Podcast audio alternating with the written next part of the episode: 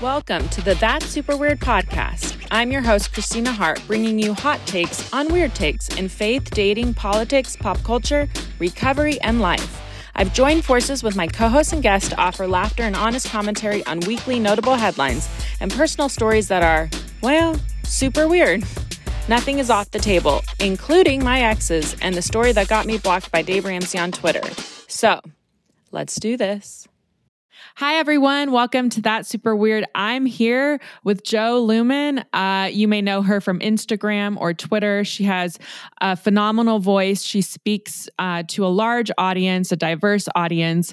She was pivotal for me to notice um, people outside of the evangelical space, women that were really making a difference and making me think. Um, she also just recently launched a podcast, um, but I'll let her take it from here. Hi, Jo. Hi, Kristina. It's so good here talking to you. I know. Finally, I get to see you face to face and hear your voice. I remember when we were DMing and you were sending me voice notes. I was like, "Oh my god, I love her accent." ah, thank you, thank you. Yeah. So tell us a little bit about where you're from and what you do. Yeah, so I'm from Colombia. I was born and raised in Colombia. I went to school there. I went to university there, and then I moved to the U.S. to do an internship and get my master's degree here. Um, and I am an, an, ordained pastor, though I call myself a reluctant one. Uh, just you know, it's the career that I ended up investing in. So I now I'm trying to make the best out of that career in spite of all of the negative connotations of it. And um, I speak about the intersections of Christianity and supremacy culture and how they are deeply interlinked. And we cannot deconstruct from Christianity without ever talking about supremacy. Uh, mm-hmm. And I, I see that happening far too much, where people leave Christianity but hold on to all of the supremacy that is embedded into it.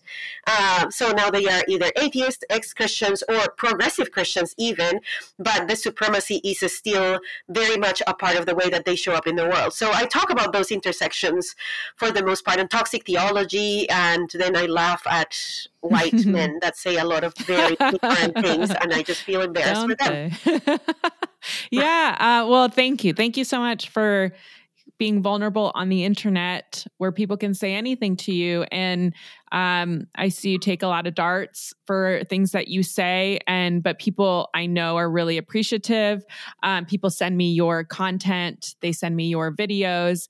Uh, I loved, I have loved seeing your platform grow. Um, I feel like in the last year I've got to watch that, um, and people really resonate with what you're saying. I, I think like all these, a lot of people um, when they were questioning their place in evangelical culture and wondering, oh, can I be outside of here but still be a Christian? Because that was their context. Then that opened the door for them to have an understanding of all kinds of things they had never thought about. Right. One of it being supremacy culture and uh, just everything that goes along with that. So I want to focus a little bit about you being an immigrant because um, one of my best friends when I was in YWAM, which was a Christian missions organization, which we were dainty Christians, but uh, she um, lived in Bogota. So I went there and I absolutely love the culture.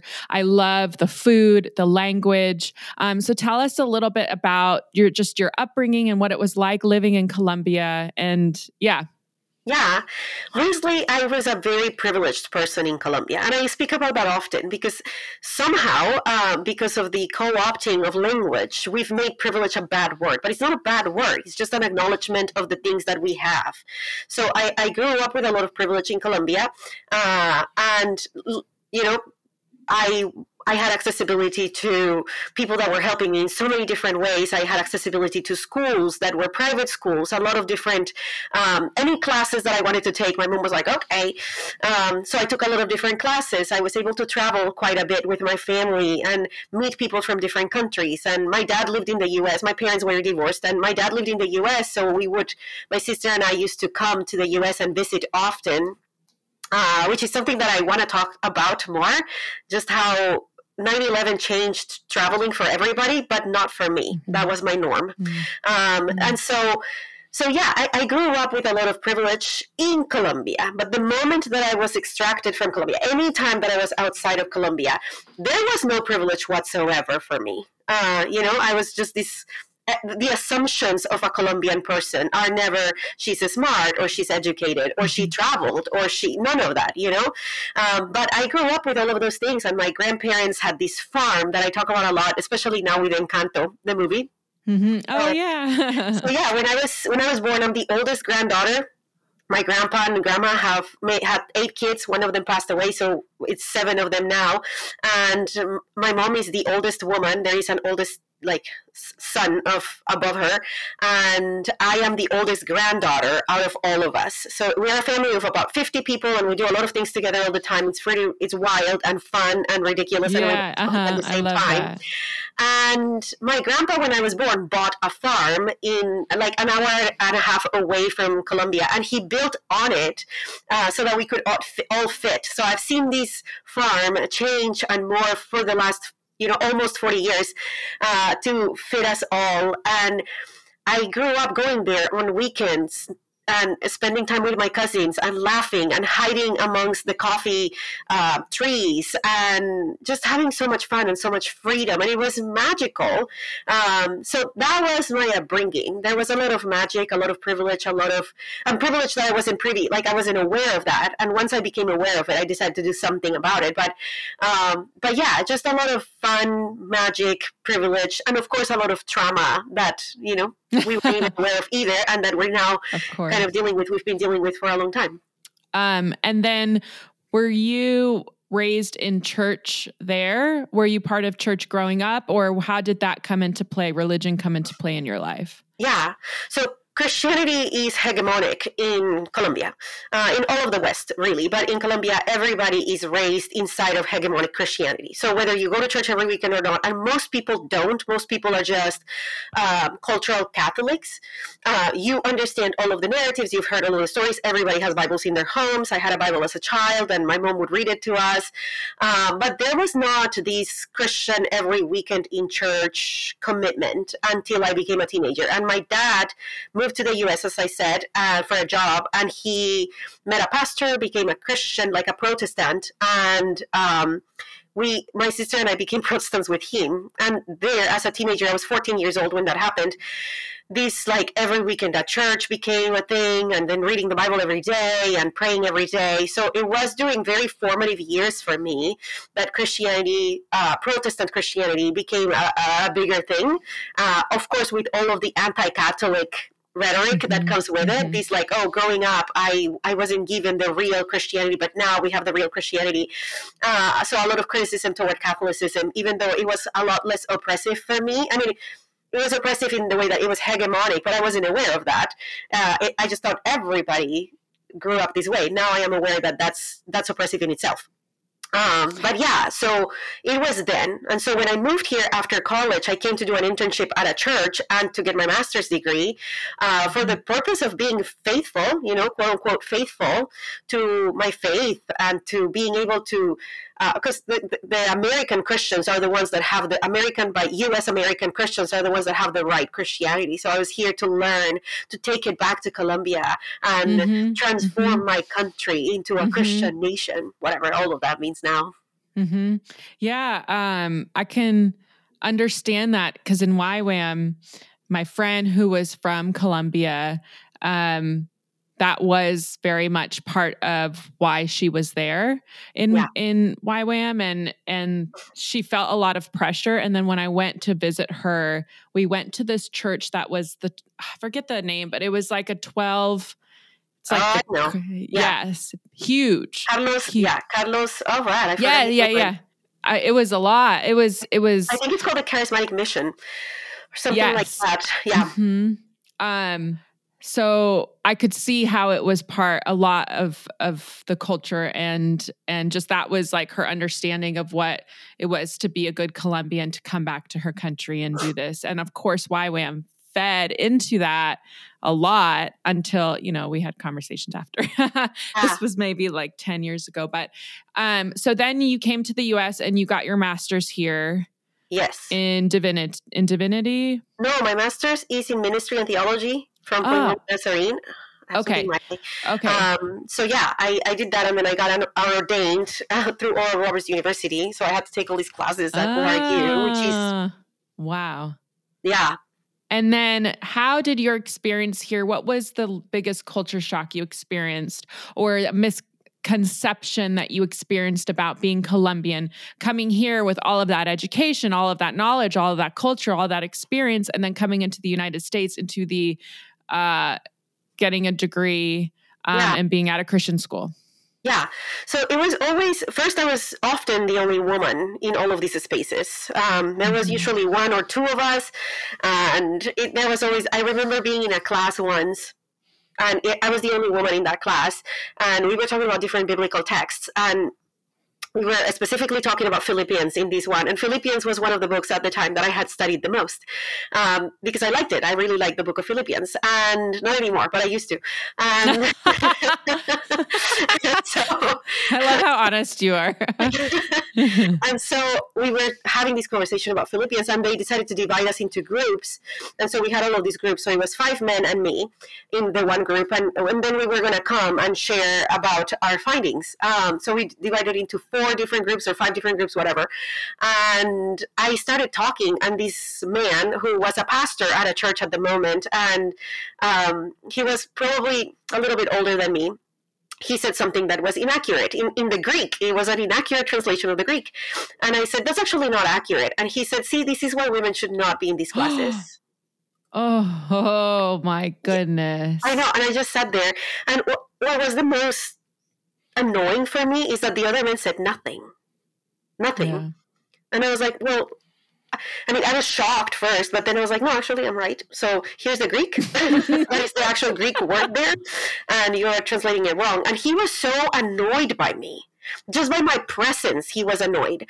And the thing is that while in many spaces they will not say anything, you can feel that people are annoyed that you are there you can feel that you're not welcome, that they are questioning why are you here, uh, but just the way that they say things. And the assumption is always that I am. I talk about this a lot, how I am met here in the US with this assumption that I am ignorant, with the assumption that I, I should be so grateful that I am in this country. And I'm grateful to be alive. like, I don't have to be mm, grateful to be yeah. particularly in this country. I'd be grateful anywhere that I lived. It's not, it's not like the US has made my life better. Uh, in fact, in many ways, it's made it worse and harder. Uh, but this assumption is always like, oh, even when I would speak, they'd be like, why is your English so good? Your English is so good. And I'm like, why is your expectation that it wouldn't be? Just because I have yeah. an accent, just because I speak right. another language, it's actually disappointing that you can only speak one language. So there is that. Um, so it, there is always mm-hmm. this assumption that I, I don't know what I'm speaking about so I have to bypass all of these different biases that people have in regards to immigrants, especially immigrants of the global south, because they don't say those things to French men that are walking around in New York City. Yeah. Um, you know? So I have to bypass all of these biases and be so deeply aware that you think I'm ignorant at all times. And even people, like I notice it in ways, and small little ways. So I say something and they go, actually, it's it's more about this and this and that. And I was like, I know that. Like right. I, I, and you're I, like, I, know, know that. that. because I'm the one who brought it up and yes, I'm the one like actually teaching right. this. Yeah. Right. I'm like, I know that you did it. And they don't do it to add to the conversation. you can tell the difference when people say like, oh, I learned these and, you know, I learned this much about it. And I was also thinking about this other thing. No, you can tell when it's about letting you know like, oh, actually you don't have the whole story. Actually, you don't know the whole thing. So I was met with someone, someone met me that way yesterday and I was talking about Christian supremacy and how it has existed all the way from you know the third century, second century, even on. And they said, "Oh, you don't even have the half of it. It's before that." And I was like, "It couldn't. It couldn't be before that because it didn't exist. Christianity didn't exist." but what they, I said, what, what, you want to say is that there was syncretism between Judaism and mm. Egyptian theology or Zoroastrian theology. Um, but syncretism is not the same as you know, supremacy and oppression. They are two different things. And he goes, No, you don't even know the half of it. I was like, Oh, okay, well, cool. Okay. Yeah. Yeah. That's so good, Jo. That's so relatable.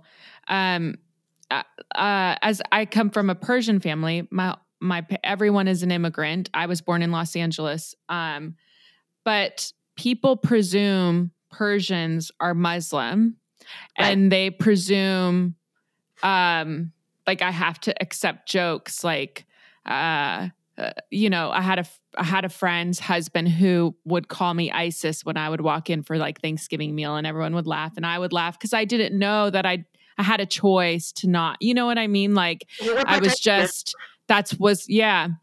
And now I think about it, and and when someone brings up Zoroastrian, like uh the religion eh, i'm like thank you like you have a knowledge of middle eastern culture being something that that is a lot deeper and historically goes back a lot farther than people presume or know because they regurgitate information that they just are told and that's that right. um, and so i want to talk a little bit about the bias and the assumptions that you you're navigating and and I think people don't understand why they do things that they do or say things that they do. So what would you say to someone to help them understand what is bias and how to learn that how to learn that they um, believe or are walking in a bias and and how to how to think differently yeah. So we all have them, right? We all have biases, all of us. And even those of us who try to be absolutely conscious about them, we still have them. The goal is not to not have biases, but to question those and to be aware of them. So the goal is awareness, not, uh, you, you cannot remove them from our lives. Our brains do them without even our cognitive uh, prompting. You know, they, the biases actually exist in the in the back. They don't exist in the prefrontal cortex. So it's not something that you pull up consciously. It's something that is pulled up by your brain without your conscious prompting. So what you have to do is to start asking yourself, like, what is it really that I believe about this people group? Or, or actually recognize your responses to certain things. What, how do you respond to a woman of the global majority, a woman that you can see is an immigrant or black or brown or Muslim? Uh, how do you respond to her speaking in an authoritative way? How do you respond to her speaking mm-hmm. in an assertive way? Because when we are assertive, we are told that we are uh, abrasive. But when white yes. men are assertive, they are like, "Oh my gosh, such a good leader, such a good leader." And I am. Mm-hmm. This is not against white men. I wish we were all met like they are met. I wish we were all met with that kind of, because that is privilege in itself, the way that they don't have to prove that they are assertive and not being rude. And sometimes they are rude indeed, and they're like, no, it was just assertive. No, he wasn't, he was rude. And so I, I even noticed it in myself. I, for, in this pandemic, I've gained weight because yeah, it's a pandemic. yeah, absolutely. I've gained this weight and I have noticed myself holding judgment for myself because I've gained weight during a worldwide pandemic, trying to wrangle four kids and a job and a life. And right. I remember I remember sitting being like, I right now I'm telling my own body, like I'm looking at myself in the mirror and being like, oh my gosh, I'm so fat. What is that? That's fat phobia because it's normal mm-hmm. that I gained weight. It is mm-hmm. okay, and my mm-hmm. body's perfect. It's perfect in any shape or form. What we're looking for is health, and I'm healthy right now. You know, yeah. I have a healthy body weight. I'm healthy right now. Um, so recognizing that those biases are inside of me too. Like we are, none of us we live in a culture of supremacy. That's that's the culture that we are living. Therefore, we have all been indoctrinated subconsciously into all of these different ideologies about different people groups, both positive and negative. Why do you why do we give white rich men the benefit of the doubt so quickly? So quickly. Right. We find right. ways to excuse their behavior so quickly. Those are implicit biases, positive implicit biases. You know, the reason why they get a lot less criminal charges than the rest of us is because of positive implicit biases that we have toward them. And mm-hmm. so we all have to question those things and say, well, I'm not, that's why I don't believe the justice system is helpful because if a judge, eh, and even having a jury, they are conscious about what kind of jury you're going to have and why, like, lawyers and prosecutors are trained to be able to pick the right jury. What is that? It's playing into their implicit biases. It's absolutely playing mm-hmm. into their implicit and they know that. Uh-huh. They'll say that. Yeah. Exactly. Yeah. So we all have to wow. just be conscious and aware of them, and so that we don't cause harm, and particularly center the need to uh, dismantle negative implicit biases about entire people groups. Negative implicit biases about trans people, negative implicit biases about fat people, and about disabled people, and about poor people. That's a huge one. Negative implicit yeah. biases about poor people thinking that they are all lazy. No, poor people, I'm poor and I'm not lazy. I, I just live in a, you know, yeah. we're living in like late stage capitalism. Being poor, it's kind of part, like, scores for the part mm. or for the yeah. course. Yeah, whatever. Yeah. wow. Yeah. Oh my gosh. You have so much wisdom. I could listen to you all day. I can yeah, I'm so excited for your podcast because I feel like it's such a education too. Um so when it comes to immigrant women, I know uh, that there's a lot of bias in into um, whether or not if they speak out, it's like they're defiant or they're loud or or something like that. Why do you think immigrant women are treated differently than white women when with using their voice here in the United States? Yeah, I think that the assumption is that we are honestly, a lot of it is rooted in the assumption that we're ignorant. Um, and so it's mm-hmm. like, well, you're ignorant. So you have to yell because you don't understand what's happening. And it's like, no, I understand my oppression well. Um, I understand it well. And so there is this assumption. And also there is an expectation from patriarchy, uh, for, not for all immigrant women, but some particular immigrant women um, like not for black women for instance but for for black women is this over sexualization like you are supposed to yeah. be this like sexual person but for latin american women uh, and i think that for like for muslim women is different too but for latin american women i i know that the expectation is your job is to be hot like yeah. you're supposed to be hot. You're supposed to entertain us. Uh, mm-hmm. But white women are not expected to entertain in the same way. Uh, mm. White women are the women that it's like this that saying, right? Like there are women that you bring to your mom to to introduce to your mom that you marry. There are the women that you marry and the women that you have fun with. I feel like brown and black women are the women that they want to have fun with, and I don't mean mm. that just in romantic relationships. I mean yeah. that every possible realm. Like you want to have fun with us. You want us to work for you. You want us to do things for you. You want us to carry burdens for you. You want to like my mom says this and I love that. She says they want us to be their mules. Mm. That's all they want. And the moment that they see us as humans that have opinions and that have ideas and that are smart, they are like, mm, you forgot your place in the world. You're our mules. You're supposed yeah. to carry burdens. You're supposed to carry things. And I feel like that is the case for brown and black women in the world. And also this whole hypersexualization and hyper, like, you're supposed to be sexy and hot. That's mm-hmm. your job. Entertain yeah. us, work for us, do things for us. It's, I said it today actually on Twitter, and I said, um, we are treated like, at best, we are treated like supporting cast. That's at best. But most of the time, we're just extras in their show. But white yeah, women are allowed so to be protagonists. White women are allowed to be, you know, a main character, but not us, especially if we are immigrants. Especially mm-hmm. if we mm-hmm. are immigrants. More so, it's like you don't even speak English well, which we do, by the way. Um, so you're supposed to be an extra in this show, and don't forget your place. That is the way that we are met. That this world, this life, this existence is not supposed to be about us. And when we make it about us, very quickly, their biases he's not even conscious most of the time. Their biases go, Who do you think you are? This show is not about you. Go back to your place. You're too loud, you're taking too much space, and you're just an extra here. Sit down. And so that it bothers yeah. them, like their supremacy gets bothered by our yes, yes. taking up space. Yes, I've, I, that's so true. That's so true. And I always say this I'm like, nobody understands immig- the fierce love of immigrant mothers who come to the United States. You have four children, you got an education, you work, you are this big voice doing all of this dismantling, you know, uh, you, you do so much.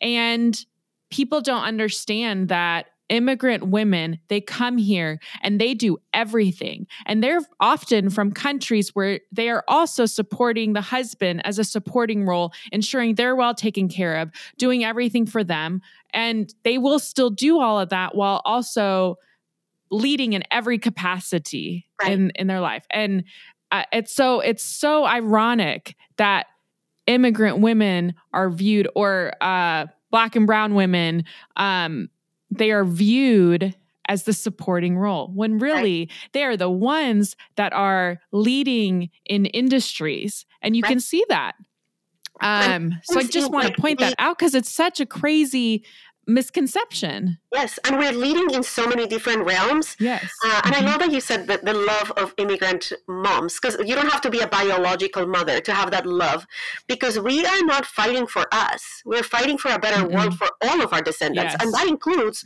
your white kids.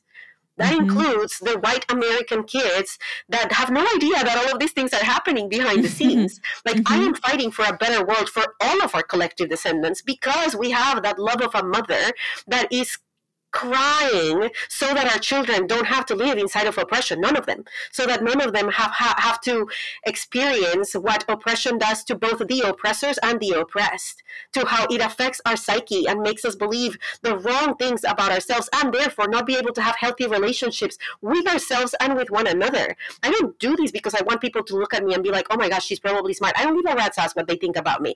I do this so that we can have a world where everybody's met with dignity because we all deserve to be met with yeah. dignity. That matters. Yeah.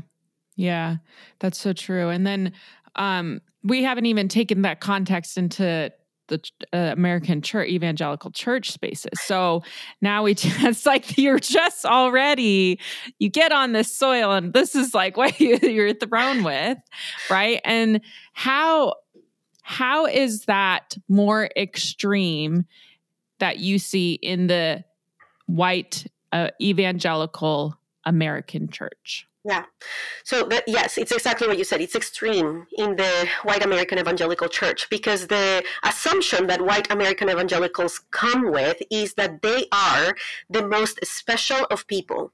They are yeah. the most um, chosen of people, and chosen in this sense of the favorites of the one true divinity. There is this one true God, and it is their God, and that God that is their God is has chosen them to be above everybody else in the world and to be emulated. Um, the way that they live, the way that they choose their lives, the way that they have marriages and relationships, the way that they parent, the way that they uh, believe we should show up in the world. They believe that they should be emulated. They are to be the standard of existence for everybody else around them, regardless of cultural differences, regardless of anything. Uh, so they dismiss the fact that their reality is so far removed for so many of us. Like n- so many of us, not, not, to mention LGBT, like LGBTQ people are the most obvious ones, but mm-hmm. culturally, mm-hmm. we are not the same as them either. So they have this expectation that to have a good life, to have a healthy life, you have to be like them, but they don't realize that for the, the vast majority of the world, to emulate them and be like them is actually to deny everything that we are, and it's the most unhealthy thing that we can do. And I would argue that not just for everybody outside of their paradigm, but also for them that's why they fight so much. That's why it's so hard. That's why they feel all the time mm-hmm. like they have to mm-hmm. fight to be able to even exist. Like it's they talk about like this faith is not supposed to be easy. Well then why are you in it? Like why? Faith is supposed to make you to make your existence easier indeed. And so mm-hmm. they have this entire paradigm that they don't even fit into. And the reality is that they've created these boxes that are narrow and small and only benefit the absolute most privileged people in society. And by that I mean yeah. white men, cisgender, rich Americans or Europeans, um, mm. but specifically Americans at this point. And they have these boxes that only benefit these people, so the 0.1% of the population. And then they ask everybody to have a good life, you have to emulate and try to fit yourself in those boxes, which I've talked about that they're their invitation is to maim parts of ourself so that we can be yeah. healthy. That's how ridiculous it is. Mm. You have to cut mm. pieces of yourself, maim yourself so that you can fit to be supposedly supposedly healthy. And the problem is that they they say it's not like the difference between just supremacy and Christian supremacy is that Christian supremacy hides behind hides behind this is not our opinion. This is God's mandate. Mm. So how do you argue with God? Their God, that they believe is yes. the God. Yes. So it's like, no, we're not telling you what to do. God is telling you what to do. They hide behind that to be able to not be accountable for the nonsensical supremacy that they've bought into. And there is no arguing with that because God said. So there is no arguing. God said that we have to maim ourselves to fit into their boxes. So what do you do? Wow. You maim yourself. Yes. I saw that with my mother, my own mother. You know, her when she converted and it just um being a Persian woman, uh older Persian woman in a in a Protestant church. Yeah. Uh, I had I had good experiences too. I don't want to say I didn't, but this is very real. It's just very yeah. real. And she didn't want anything to do with her culture anymore. She was an yeah. American and she was a Christian. And um, that that was that shifted a little bit the the longer she was a christian. She wasn't as radical but uh-huh. it, it, was it's just very real what you're saying. And you break it down so well so people can understand okay this is what this is the pieces that we're dealing with these building blocks and this is what needs to change. Uh, and so i have seen so you'll say one thing and man people primarily white cisgender men into church, but uh, a lot of different people, they really go after your appearance. They go after things that because they cannot argue with what you're saying. Um, why do you think you're such a threat to these men, primary men? But why do you think you're such a threat to yeah. these people?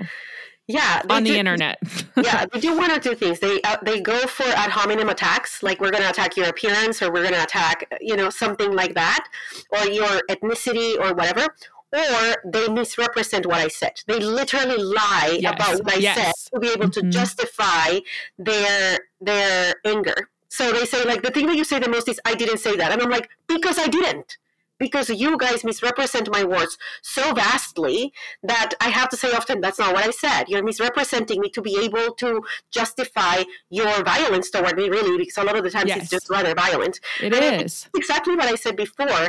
It's this subconscious, you don't know what you're talking about, and you have forgotten your place in this world.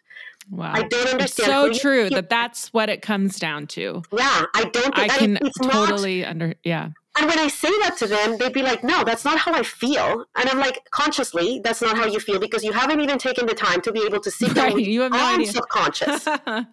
You know, so consciously, you're right. Consciously, you're just so upset about me, but you can't not even tell me why you're so upset.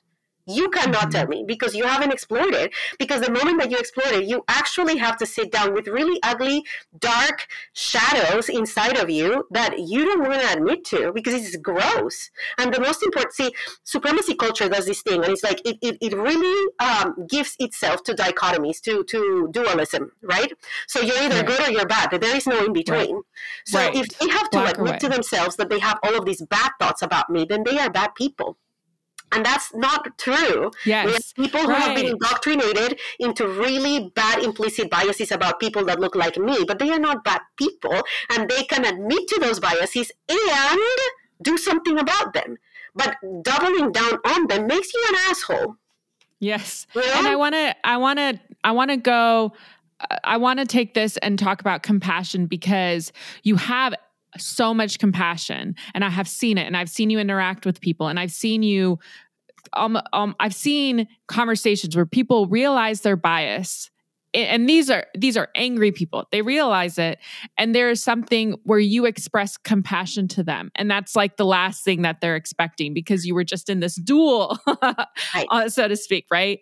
right um but the thing is is once you once you accept and understand that i can do or think bad things and not be a bad person.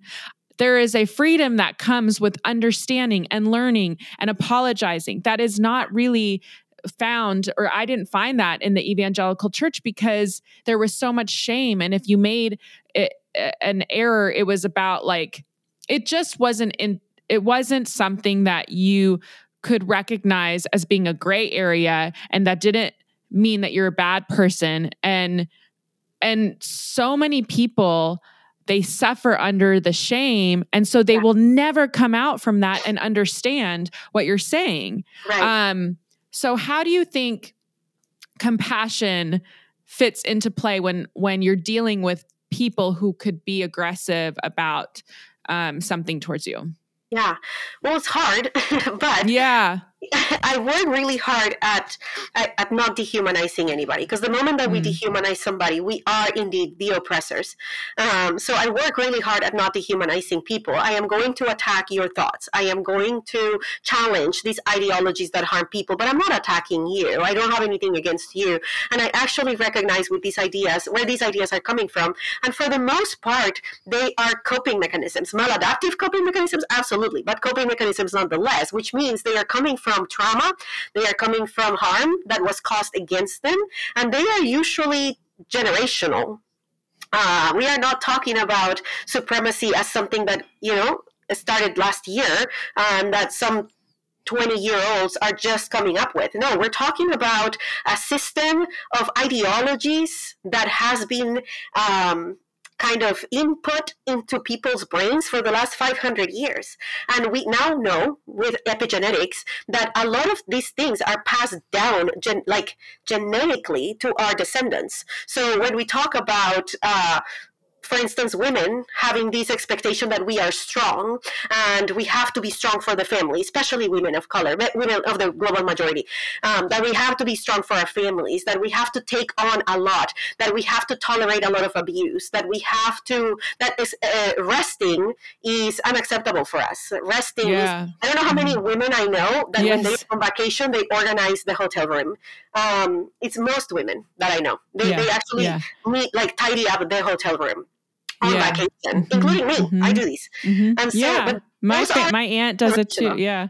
Yeah, uh-huh. that's a that's a generational pattern of patriarchal oppression that has mm-hmm. made us be that that is the expectation of us. So we keep passing this down over and over, and it's no different with supremacy culture. White men have been told that they are the main character of this story, and they tell their sons that they are, and they're the moms tell their sons that they are the main character in this story and that everybody else should be bending toward them.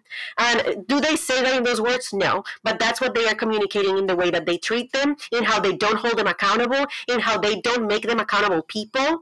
While accountability is highly expected of you or me or any black woman out there, because we cannot every I when people tell me you don't even know what you're talking about, I was like, you have no idea how much thought goes into every single word that comes out of my mouth because I know it will be scrutinized yes. the magnifying right. glass by twenty three thousand right. people. While white right. men say the most nonsensical things, and nobody bats an eye for most of the time. Yes. But my words are scrutinized, so I don't say things that I don't mean. I literally yes. mean them. So these yeah. the, when black women say, and they've taught us these very well, when they say, "I said what I said," that's what that's coming from. yeah. Is that no, you have yeah. no idea? I said what I said because I was thoughtful. I don't speak out of my ass. I know exactly what I'm saying because I know how you meet me. I know the energy with which you meet me. So. Uh-huh. I don't even know what we were talking about, but anyways, yeah, yeah, yeah. No, so it's so good. It's so it's, yes, Yes. Even on Twitter, you know, I say I say a lot of things, but I know exactly what word I am using.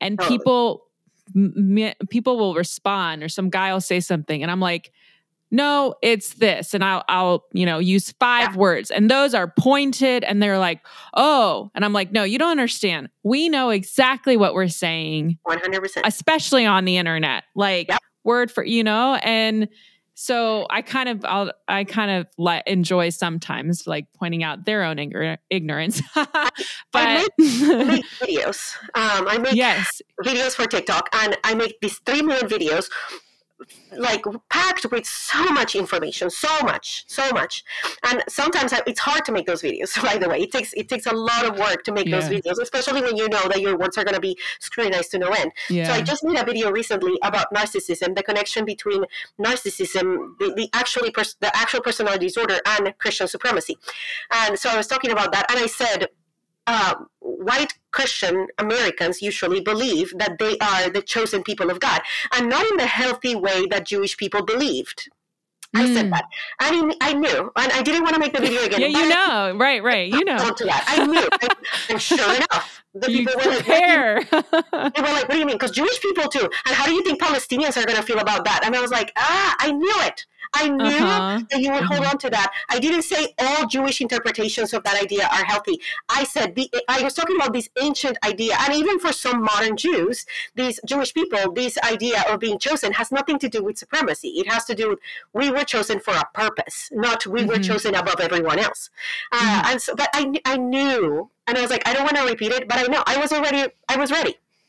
Yeah, you, yeah, you're ready. You know exactly. Yeah, I'm. I so relate because yeah. I choose. I'm like, you know what? Maybe I'll say this on Thursday instead of today. I'll, you know, like you just know what you're gonna have to deal with. Yeah. Um, Sometimes I say, and people tell me like, you say that for clicks, and I'm like, I really don't. But do I say things to be making people yes. think? Yes, yeah. you're making people I, think, and exactly. I appreciate that. Yeah, exactly. and, and I, I know that, and I can tell. I'm like, oh, woman to woman. I know. I see what Jo is doing, and it works. And people then is. discuss, and it and it expands their minds, and yeah. and, and this projection too, because like you do it for clicks, you do it to get more followers. I'm like, you're just projecting what you do. Yes. I do right. it to make people think because the moment that I face it, it's like throwing a bucket of cold water in their face. you know, I'm like, yeah, I'm throwing a bucket of cold water, but not because I want your uh, like. It's not because I want your attention because I crave your attention. It's because I need you to stop harming us. Like yes. I do want your attention. Yeah, and you get so much crap. Why would you willingly? It, it's not like glorified to to do anything no. quote, quote, unquote for clickbait if you're getting crap for it right you're not like posting a generic thing that you know everyone's gonna like that would be right so yeah uh, which is why it's been so fun to kind of see see your growth and see people respond to you. I love it. It it makes me so happy because people are actually discussing things and I learn yeah. so much and and it's very cool to see on the internet. Um I want to talk about the deconstruction space. Yeah. Um, so you were one of the first voices I think that I trusted uh, in that I connected to the deconstruction space. I guess you could say internet space.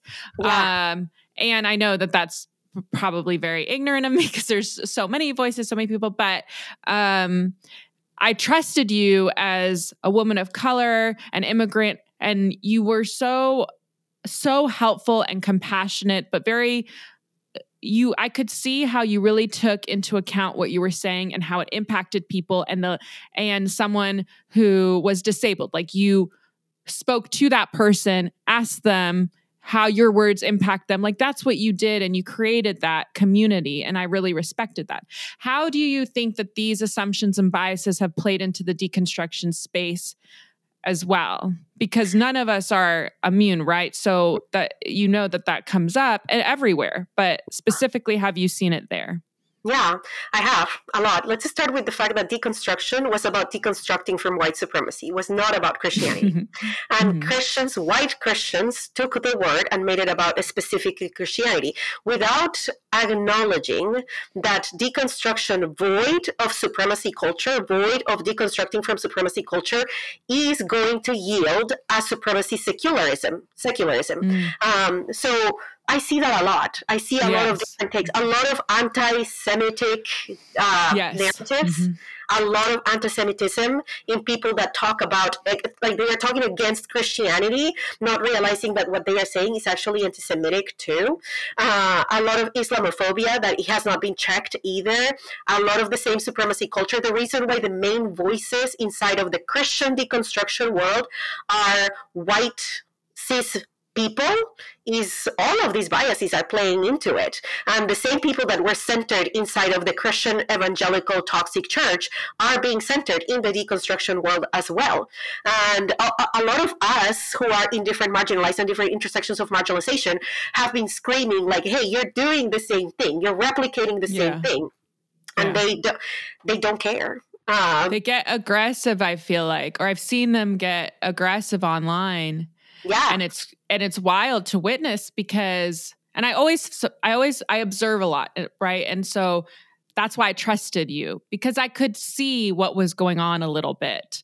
And I was like, why is everyone white?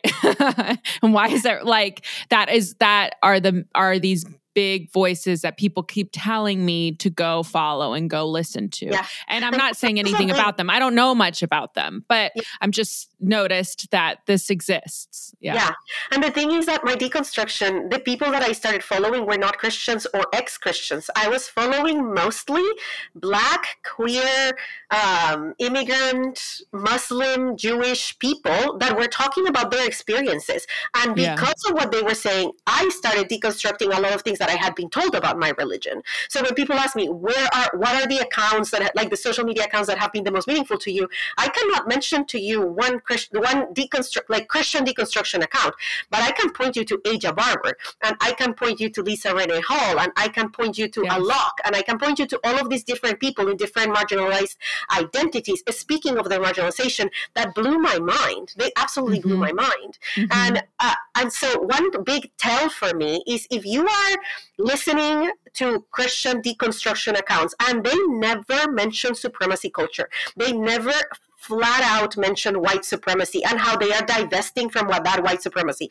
They never mention queer phobia and how they are divesting from that internalized. And that one is more normal because LGBTQ's um, communities have been really co-opted by white LGBTQ people.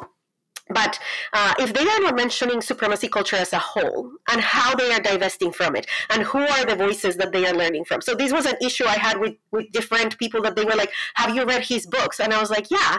And honestly, I'm a little bit disappointed that there were no citations, that they were not pointing to who they learned this from. But it was like mm-hmm. they had this wild revelation from the Lord. I was just, you right, know, like, even yeah, yeah, yeah. It's the same thing. Yeah. Are ex-Christians. They are like, they're like anointed ex-Christian yeah, it's, it's like it just came ridiculous. to me. I was just sitting there and it just came to me, this wild revelation funny. that we have to seize the means of production. And I'm like, that's indigenous wisdom that, you know, then became Marxism, uh, not Marxism, well, yeah, Marxism.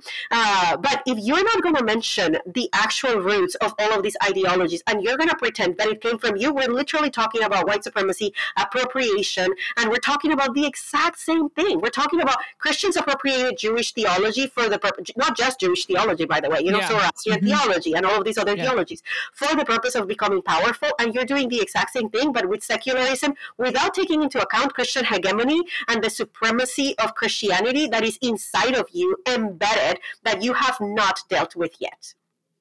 Yeah, I I I can I have seen exactly what you're talking about. Because of how we are conditioned, um, for those of us who are who are in certain different intersections of marginalization, we don't start talking until we know what we're talking about. So when I left the church, it, I sat down for two years, quiet reading. I couldn't sleep. I was reading a lot. I started reading for the first time theology that wasn't approved theology, theology from the margins, books from the margins. I started buying, consuming a ridiculous amount of information that was from other perspectives. And when I finally decided that I wanted to start sharing online, it was after two years of sitting quietly 2 mm-hmm. years of dealing with me. And when I did, I wasn't trying to start a business or a new career. I just wanted to find like minded people. I just wanted to have these conversations publicly and say, like, can we talk about these things together? And I that that's it. But I see far too many people that left the church today and tomorrow they started an account to be able to be centered as a leader of the deconstruction community. And you can tell that they have not taken a minute to be quiet with themselves. And that's mm-hmm. important. It matters. Yeah, it is. It is. It's like we've all hit rock bottom because because for one reason or another, and you take that time in that stillness. And and someone asked me, some uh, uh young girl, she was asking me.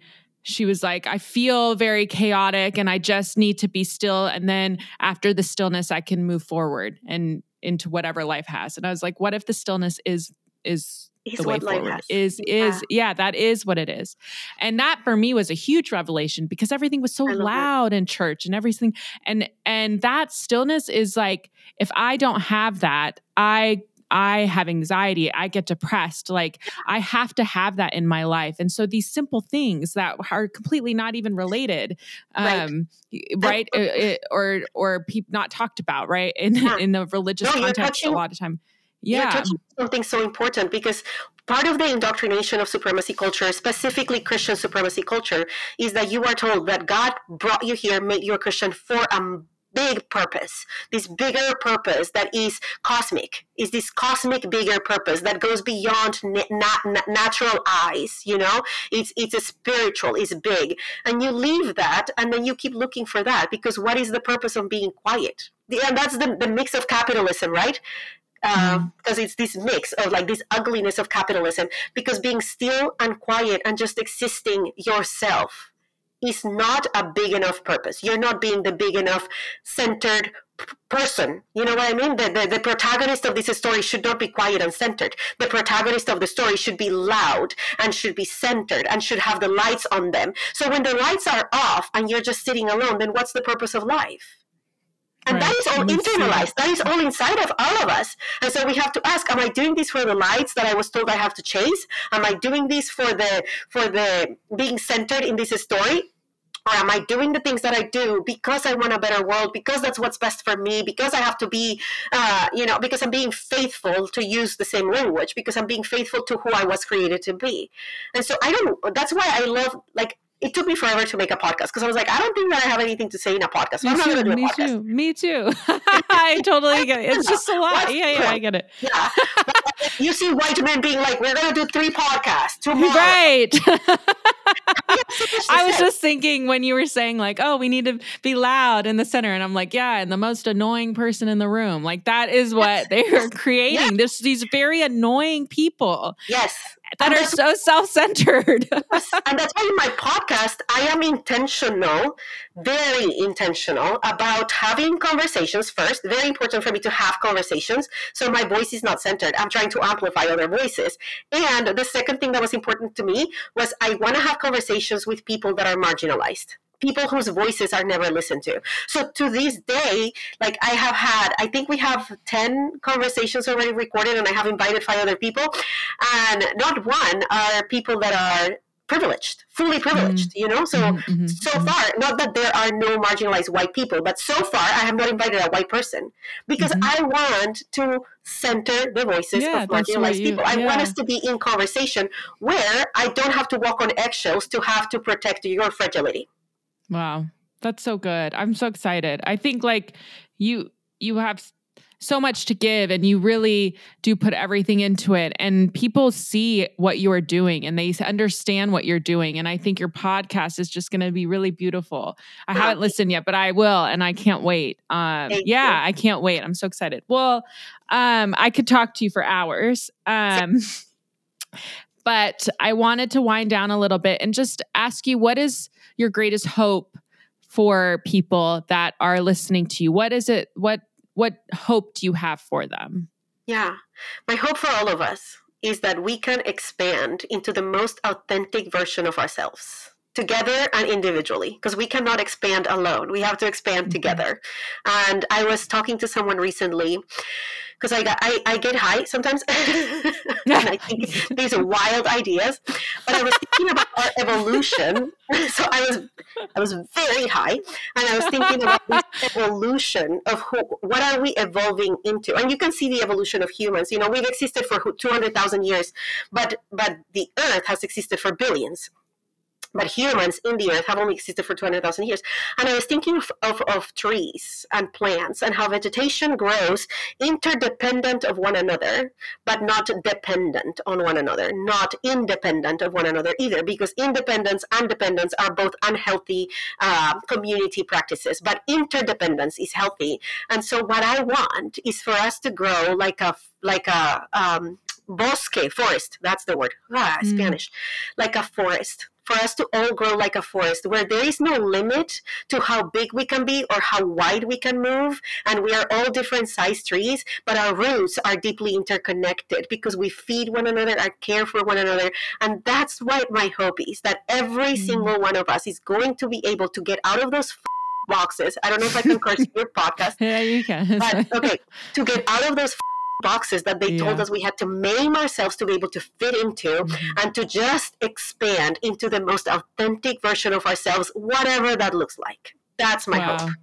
That's beautiful. That oh, I love that. And that makes me think of my dad. He's a scientist. He's an atheist and we were walking and we were hiking and he in California or you're you're from San Diego. Um or you're in San Diego.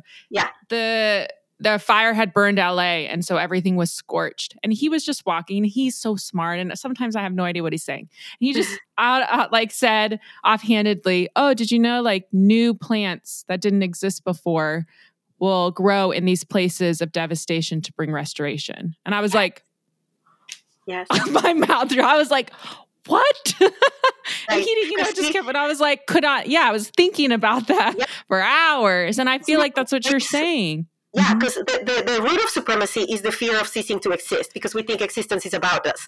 But we don't realize that we have never ceased to exist. We were here before we were, and we will be here after we are. Because when we die, we give life to others. And before we were alive, we were already alive in the lives of. Uh, I was in my mother's uh, ovaries when she was inside of my grandma. I was already there. I was part of reality. I just wasn't consciously there. And I will be here. And we, our ancestors are the stars and vegetation, and we are all deeply interconnected. And once we understand that it's so much bigger than humanity, and it's so much more important for us to just exist and understand that right now, my my shape is this shape, but I will I will never cease to be. I will never mm-hmm. cease to be. I will give life when I die in this form. I will give life to other things, and I'm giving life to other things right now. So I love what your dad said. He's I, that's beautiful. Oh, yeah, you guys would get along really well. I would love to see conversation between you guys.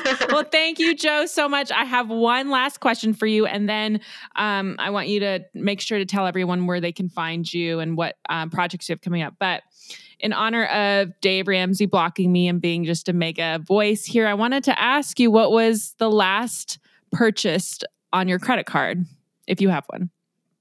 I do have one. The last purchase on my credit card were glasses for my eight year old who decided to lose all of her glasses that I bought just in December.